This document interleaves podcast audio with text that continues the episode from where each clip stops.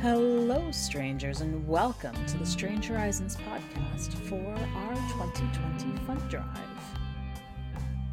I'm your host and fearless leader, Anaea Lay. I'm recording this podcast much later than many of the recent podcasts we've released, so I can tell you that y'all have been amazingly generous. We are completely gobsmacked at the support and backing that we have gotten this year, and we are so grateful that even with everything going on, you have found time to support us. Thank you all so much. And your reward for your generosity is this podcast, where you will be hearing The Bee Thing by Maggie Damken. Maggie, at Shelleyisms on Twitter, is a graduate of Sarah Lawrence College and a librarian in training whose work has previously appeared or is forthcoming in Daily Science Fiction, Cease Cows, Breadcrumbs Magazine, Rising Phoenix Review, Ghost Proposal, and others. Now, settle in. Let's begin. The Bee Thing by Maggie Damken.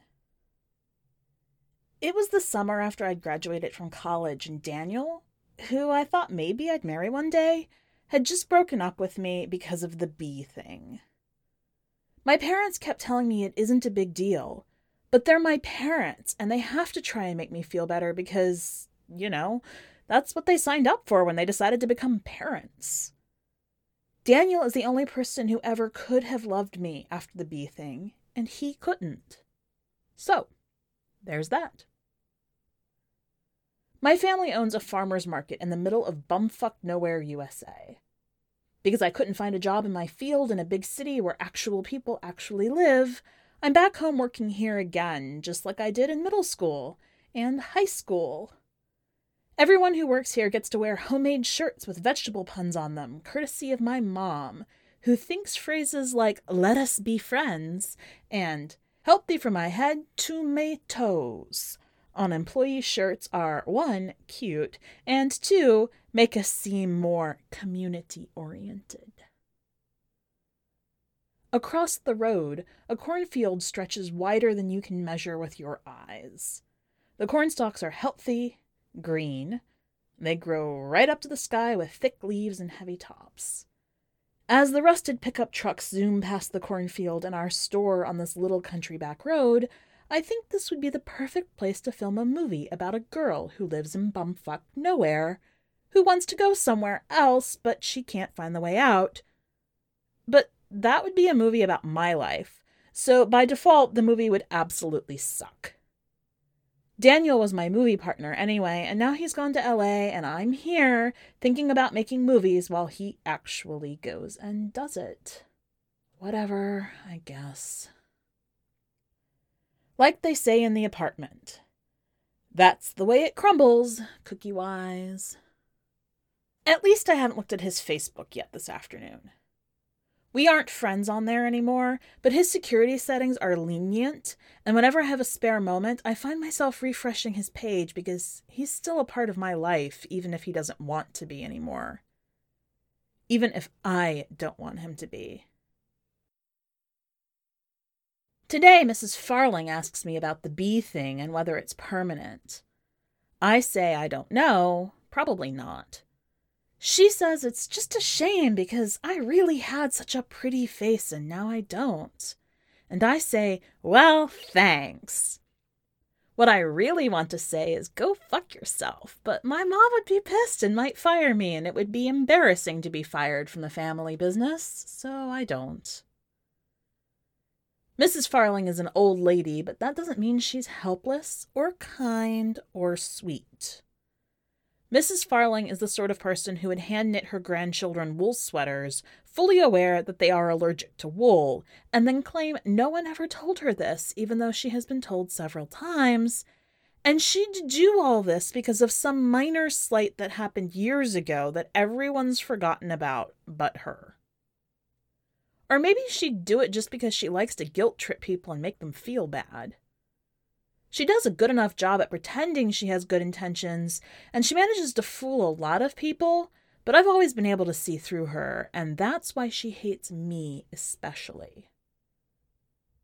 And then she has the nerve to ask me, Are you still dating that boy? And I know she asks because she wants to know who would kiss me with the whole bee thing going on. Who would dare even touch me? And it makes me boil, so I tell her I broke up with him instead of the other way around. I think she knows I'm lying. I make myself feel better by imagining myself cudgeling her with a certified organic cucumber if she ever asks about Daniel again. I can't decide whether or not I blame him. Sometimes I think I get it. I could handle dating someone who was fine and then wasn't fine, but with the bee thing, it goes beyond being more than not fine. It's just plain weird and creepy. So I get that he was uncomfortable and scared. But then other times I think he was a total coward for breaking up with me over this. He told me it's just hard, and I was understanding back when he said it, but now that I've had a couple of months to simmer over it, I don't have any sympathy for him. It's harder for me. We talked about knowing each other when we were 80 years old, and then the bee thing happened, and he isn't in my life at all. When my great grandfather came back from World War I, his head had turned into a giant beehive. No face, no hair, just a beehive on his neck. His voice sounded the same despite not having a mouth, and he could still see and hear despite not visibly having any eyes or ears. Back in those days, doctors saw plenty of men who came back with their heads transformed into things like rusted spoons, chipped porcelain dishes, or even eggs with spindly cracks in their shells. It hasn't happened again in my family until me. So either the breakdown I had at the end of college was equal to my great grandfather's war trauma, or I'm a giant baby who can't handle stress. Either way, I don't like what that says about me. I asked about therapy, but my mom says I just have to wait it out and my head will go back to normal once I start feeling better. She thinks it's only a cosmetic problem. She doesn't believe me when I say there are bees in my beehive head. I hear them all day long, a constant, dull buzzing. They'll take me seriously if one of these bees ever flies out and stings someone. The good news is there's a party next week. I just have to make it until then, and I can take a two hour train ride down to New York City and see some of my friends who I haven't seen in months. In the meantime, I have to deal with Mr. Kessler, who asks, every time he comes in, if I make the honey personally. And every time I say, ha ha, Mr. Kessler, maybe I do. I do not make the honey personally. That would be gross. When I was very little, I liked to paint. My mom used to set me up at the kitchen table with a plastic placemat and plenty of paper towels, and then she'd leave me to go take care of other things. The old refrigerator hummed constantly, and in the summer, the humming grew louder and louder until it sometimes popped, too. I could never hear myself think. The whirring and popping went right into my ears and inside my head, and I never actually painted anything other than fat shapes that resembled flowers if you squinted, because I couldn't concentrate. That's what it's like every day now. I can't hear myself think. The buzzing never stops. Worse than the buzzing is the moving, the little fuzzy legs, the weight of tiny, fuzzy bodies crawling around in there, stumbling over each other. I think they're making honey. My head feels clogged and viscous. Most of the time, when I try to think, the thought drips so slowly down the inside of my brain that I fail to articulate what I want to say. Yesterday, my dad was halfway through explaining he needed help in the garden before I realized he was talking to me. I went out into the garden to weed with him, and the whole time my head was full of cotton. I didn't know where to start. I stared and stared at all the weeds, and there were just so many. I've weeded this garden a hundred times before. I know the best way to get started with any task is to just dig in and make my way slowly through it.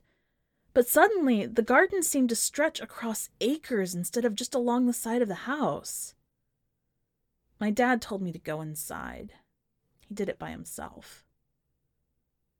I haven't been able to read a book in two months. Every time I look at a page, the buzzing makes the words scramble together.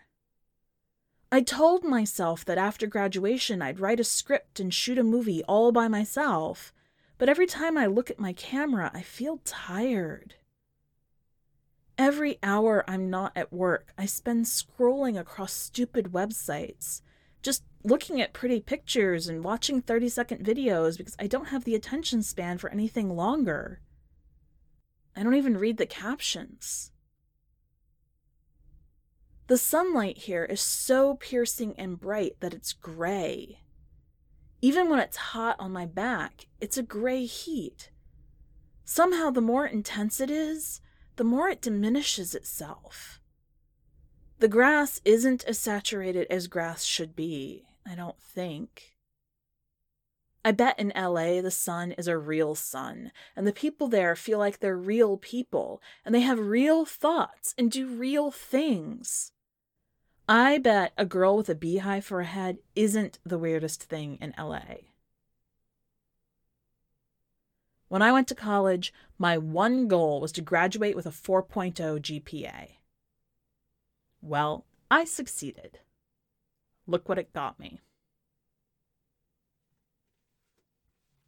One of the things I dreaded about coming home was that I'd bump into someone who knew me. I didn't want the questions. How did school go? Where are you working? What are you doing next? What are your plans? If you majored in film, why aren't you in LA or NYC? Are you working on a project right now? What are you doing to boost your resume and get noticed? Why is your head a giant beehive? For three weeks, I didn't leave the house. I didn't go to the post office or pick up milk or see a movie. I didn't even get in the car to go for a drive. I stayed up late every night because I didn't want to go to sleep. Because if I went to sleep, I'd have to wake up the next day and deal with another 24 hours of an absolutely nothing life. I stayed in bed until the middle of the afternoon because no one could stop me, not even myself. Finally, my parents put me to work at the store, which is mindless enough. And most days I can handle seeing people I used to know, like Mrs. Farling and Mr. Kessler. Most days I can give vague enough answers to their questions that they just leave me alone. But most days, Bob Kenny doesn't walk in just before closing time, looking put together wearing a tie, asking me if we have any apple pies in the back because there aren't any in the display case. He doesn't even recognize me. Well, it's not like I have a face these days. So I tell him to hang on just one minute and I'll go check the back.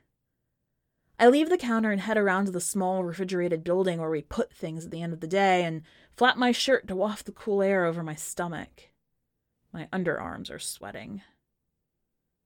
The last time I saw Bob Kenny was at our high school graduation, and I'd hoped I'd never see him again. He didn't do anything terrible to me. He just didn't take me to prom.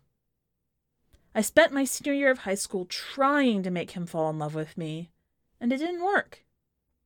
I talked to him during study hall, we partnered up for lab, occasionally we sent each other very bland text messages. It was all very stupid. I only liked him because he was nice to me. I was the only senior girl who hadn't been kissed, and I wanted to be kissed before I went away to college. That plan failed. Now that I'm five years out of high school, I realize he wasn't even that nice to me, only in comparison to other kids who at best tolerated me and my overachieving and my showing off and my compulsions and complexities. One time we had a school field trip and I was sitting on the bus by myself, waiting for him because he said he would come, and he did come, but late. And he sat next to me and said he only got out of bed that morning because he knew I would spend all day alone if he didn't. It took me two years to realize he wasn't being nice to me when he said that. I used to comfort myself with the reassurance I'd never have to see anyone I went to high school with ever again. I'd leave this town and all its people behind. I would never come back. There's one apple pie left. The refrigerator whirs dully. The buzzing in my head gets louder. The bees knock against each other inside me. Bob Kenny does not deserve this apple pie. I leave the little refrigerated side building and go back to the register where Bob Kenny is waiting. It doesn't matter that he didn't kiss me. It doesn't matter that I went to college without ever having a high school sweetheart. I've been fucked now. It wasn't Bob Kenny, but someone marked me as desirable. It was post acne and pre beehive, so it was a short time frame of desirability on my part, but it happened nonetheless. Sorry, I say. We don't have any pies left at all. Can I get you anything else? Wait a second, he says. Didn't we go to high school together? It's my voice he recognizes, without even seeing my face. He recalls the time we stayed late after school to audition for the play our senior year, and how we had to wait and wait and wait for it to be our turn to go into the auditorium. He asks how I've been, how long I've been back in town. He smiles like it's the easiest thing in the world to smile at me. He smiles like I'm not pathetic, and for the 45 seconds we talk, I really feel like maybe my existence has a little scrap of meaning. He writes his phone number on the back of one of the market's business cards. He wants to catch up. When he leaves, he says it was nice to see me, and then he calls me the wrong name. And I don't correct him. I take the apple pie home with me and eat three quarters of it for dinner while binging 90 sitcoms on my laptop. While Niles Crane swoons over Daphne Moon, I think about Bob Kenny. About how he picked me for a lab partner when no one else would about how he walked around museums with me on those couple field trips in school, even though he could have walked around with anyone else. Back then, I thought he liked me. And then, with a couple years of hindsight, I thought he pitied me. Now, with his phone number written down in front of me while Niles pines for a girl who doesn't know he loves her, I can't figure out what the fuck this schmuck wants. This is what I want. I want someone who looks at me the way Niles looks at Daphne for seven seasons. I want someone who could love me for seven years before I even realized he had feelings for me. I want someone that patient, someone that unconcerned with whether I'd ever love them back. Which I had. I had that for two years with Daniel. He looked at me like I was a shooting star. And then when the beehive happened, he looked at me like he learned shooting stars are just rocks on fire as they enter the atmosphere. The fire goes out, and they're burnt and hard and ugly, and not the kind of thing you build wishes on. It occurs to me that I could try to fuck Bob Kenny. I toss the business card in the toilet and flush. The toilet gets stopped up. I plunge the fucker down. Daniel has a new girlfriend, and her name is Dawn. His Facebook is locked up tight now, so I've moved on to his Instagram, and there's a picture of the two of them together.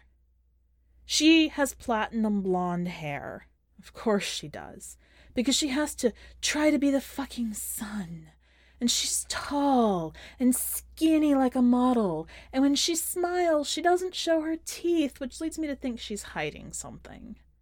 Bad teeth, namely, although it could always be something more sinister. Her name makes me roll my eyes. Dawn.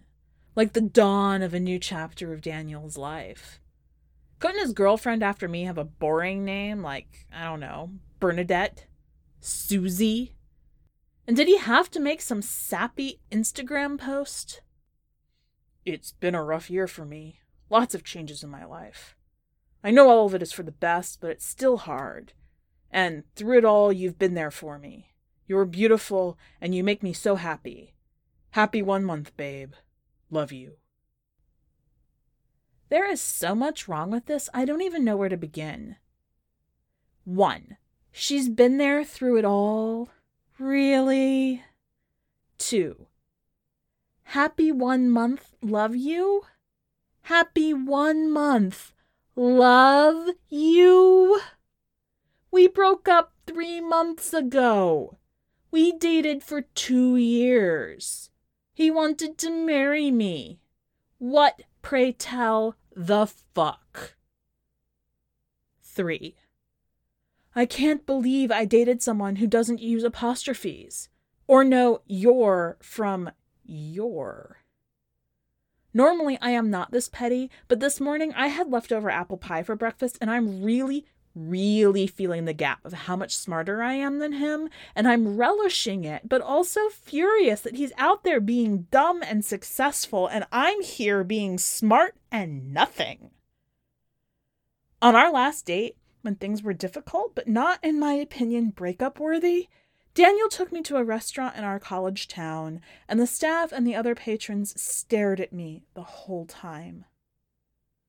He kept trying to reassure me that they weren't, but I could feel their eyes on me, and I could see Daniel was uncomfortable too. He was using a knife to cut up his raviolis. I could feel the questions as people turned to steal glances at me and scolded their children not to do the same. What happened to her? Why does she have to bring herself in public? How does she eat? Who is that saintly, saintly boy who deigns to be seen with her? I finished eating as quickly as I could and paid our bill. We left. We didn't go to the ice cream shop next door to get dessert like we'd planned. It was early May, and we'd wanted to have one really good date before finals started and graduation, and eventually what we thought would be a small patch of long distance until we figured out a solution. The trees were still blooming, the night was warm, and when the wind came, pink and white petals went spiraling in the air. It was beautiful, but lonely. It didn't feel lonely then, but it feels lonely looking back. We didn't hold hands while we walked back to campus. Side by side, disconnected, we endured one of our silent arguments where we each felt the other had done something wrong but weren't sure enough of ourselves or of the strength of the transgression to just come out and say it.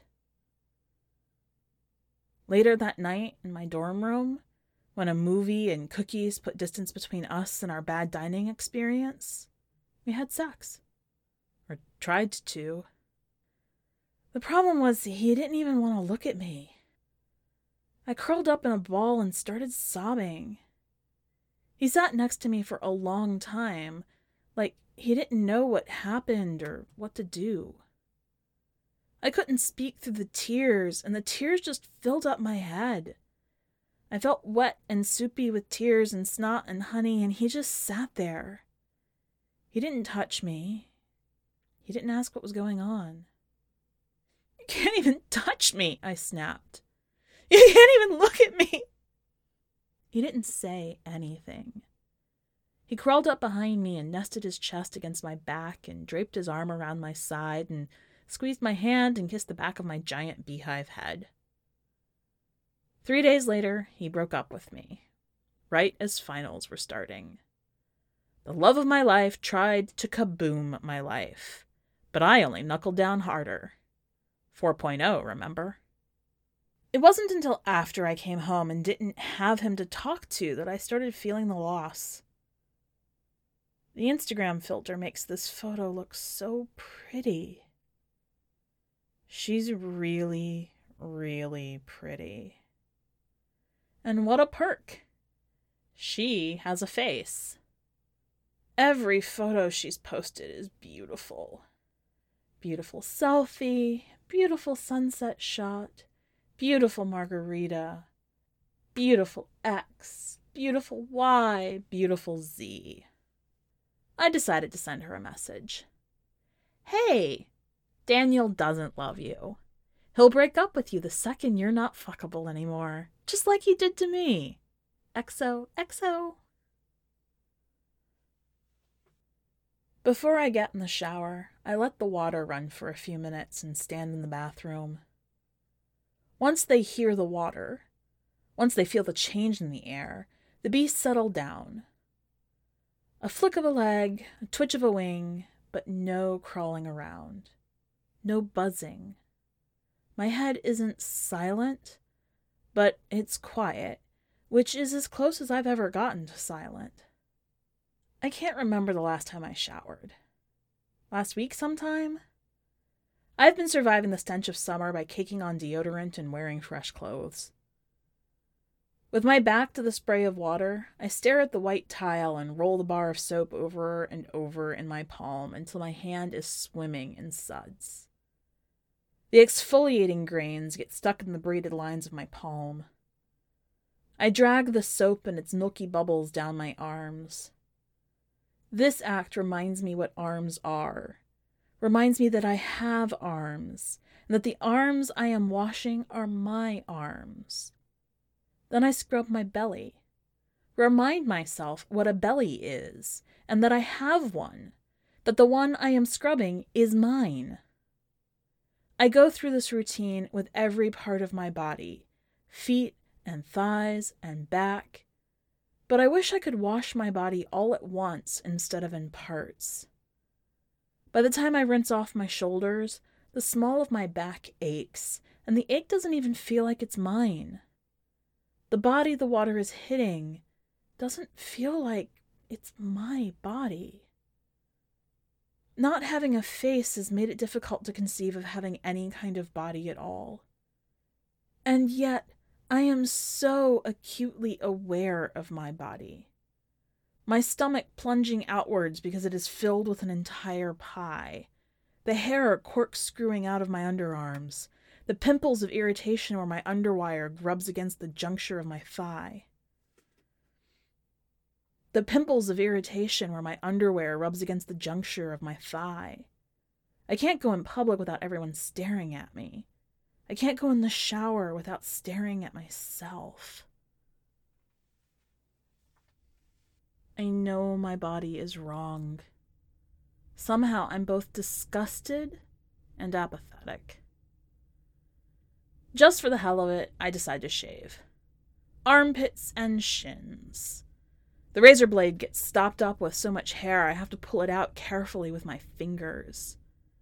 The inside of the shower is littered with globs of hairy soap. When I get out, I rinse down the walls and make sure everything is clean. I thought I'd feel refreshed, soft, smooth. I thought if I shaved, it would be symbolic or something, but it was just a pain in the ass. And I missed a patch on both my ankles, so now I'm a Clydesdale. Instead of reaching for the razor, I towel off and go back into my room to get dressed. Now that the water is off, the bees will come back to life. I have to decide what I'm wearing, what looks good on my pie body, what I can squeeze into, before their droning on makes it impossible to reach a decision. The melancholy always sets in. No matter what pretty dress I wear, no matter how I style my hair, no matter how I fix my makeup. No matter how many of my friends greet me smiling, no matter how they laugh at my jokes, the melancholy always drapes over me like a gray blanket, and I take a seat in a corner of the room, sipping water, watching everyone else dance and drink and play games. I took a train two hours south to New York City so I could be here. I packed an overnight bag so I could soak up this time with people who supposedly still love me. I thought I might return home tomorrow changed somehow. I thought this first post grad reunion might soothe the part of me that was aching. I thought having something to do, having somewhere I needed to be, having people around me who wanted me, I thought this time it would be different because I needed so badly for it to be different. It's always fun at first the laughing, the telling of stories, the shit talking. But then, struck with the sinking awareness that every single person in this room has a consciousness and a point of view and a lived experience, I ascend out of my body.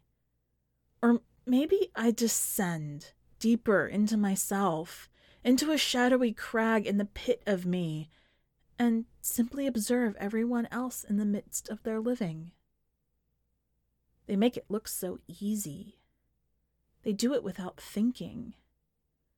They wave an arm, point across a room, cross one leg over the other, stand up, and walk, cackle, whisper, speak and they do all of it seamlessly, unrehearsed, every single action and every single word spontaneous and natural and alive. How? How did they do it? Before the bee thing, Daniel and I got up early one Saturday and went to the zoo. In the reptile house, most of the snakes, behind glass windows, sat in the back corners or under mossy logs, coiled up and watching with slit pupils as we humans milled about on their other side. And now, sitting down a little beyond the group, I feel like those snakes, coiled around myself, trapped behind a wall I am not built to break, patience to the point of madness, hearing everyone at a low din. The bees are so loud tonight. I didn't plan on getting drunk, but then getting drunk always feels necessary to my survival, so I do. I'm drunk when Daniel calls me. He leaves two voicemails and sends me one long, angry text message before I even notice I have notifications. When I see his name pop up, no, I haven't deleted his number. My heart jolts. Distantly, through the muck of booze brain, I remember what I did hours earlier. I feel hot behind my ears and behind my eyes. I sneak away from the party and into the bathroom. I lock the door. I turn on all the lights. I sit down on the edge of the shallow bathtub. I steel myself. I listen to the voicemails. The words are tame, but his tone is not. Hi, it's Daniel. You need to call me back as soon as you get this. The second one, call me, please. And then the text message. Long. Too long to read. The pixels of the words blurring together, and I can't figure out what he wants so I call him back. You're a piece of work, he says to me. Hi, I say. What's wrong with you? he asks. I'm drunk. There is a shocked silence. But you don't drink. I'm just full of surprises. Were you drunk this afternoon, too? It goes back and forth like this. I can't hear what he's saying. I know he's speaking. I can hear his voice. Even tight as a wire with barely restrained rage, his voice cuts through to the essential core of my heart and splits me open. His words don't matter so much. He's angry I messaged Dawn. Not just that I messaged her, but what I said. It was out of character, spiteful, jealous, cruel. He doesn't want to remember me that way. He doesn't want me to interfere anymore with his life. As if you don't interfere with my life every fucking day, I say. I'm hanging up now, he says. You were cruel first, I say. And he hangs up. I don't know if he heard me, so I call him back. It goes straight to voicemail, where I make sure to repeat myself that he was cruel to me first Cruel to me first. Cruel to me first. Over and over again until the phone cuts me off, saying there's no space left. I drop my phone. It clatters on the tiled floor. Somewhere in the midst of my voicemail, I started crying. My throat is raw. The sobbing comes up from so deep inside my belly, I think I might throw up. Instead of kneeling at the porcelain altar, I try my luck at the bathroom sink and see myself in the mirror. My beehive head is a soft triangle, a rounded point for my chin, two more rounded points near the top where I ought to have connected to a tree. Like layers of thin brown paper, the outside of the nest wraps around what would have been my entire face if I had a face at all. I lift my fingers to touch the uneven beige flaps which wind together across my face. I watch my reflection's fingertips trace along the seams of the nest, while inside my head I feel the bees moving around, filling me up with wax. I've had enough, so I smack my head against the bathroom door. It hurts. My own head makes a sound like a whacked pinata. I feel the combs crumble. I feel the bees collide. They begin to buzz louder.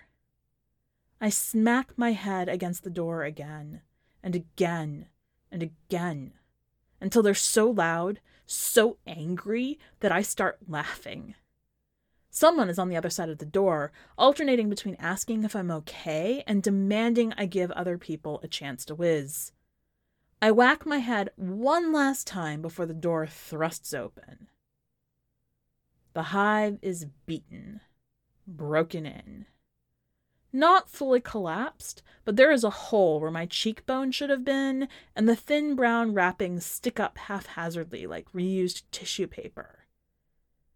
And from that hole crawls a bee. Then a second, and a third, until the entire colony cracks the hole open wide and swarms around the remnants of its nest, while I slide down to the bathroom floor, laughing and crying and trying to hold the split pieces together. Someone starts smacking the bees with a broom, then starts smacking my head with a broom, and somewhere else in the apartment is the sound of people shouting and pouring out the door, and above it all is a doomed buzzing that floods the hallway and not my throbbing head.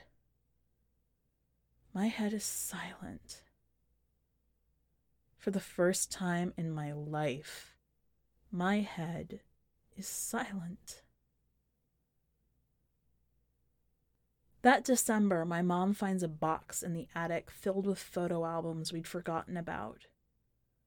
One night after dinner, we look through them as a family, flipping laminated sheets and protective plastic coverings as we adventure back through childhoods and weddings and newspaper clippings. Toward the bottom of the box, in a milky beige album, we discover a photo of my great grandfather in uniform during the war. And after, with his head a beehive, and my great grandmother wearing a white dress and a veil with her arm linked through his at the elbow. Those are the only two photos of him we have. I am here because they, presumably, fell in love, but I can't ask them if it ever got better, if it ever went away. My head is healed up, by which I mean that I don't have a gaping hole in the hive anymore, rather than my human head has returned at last. The buzzing is quieter.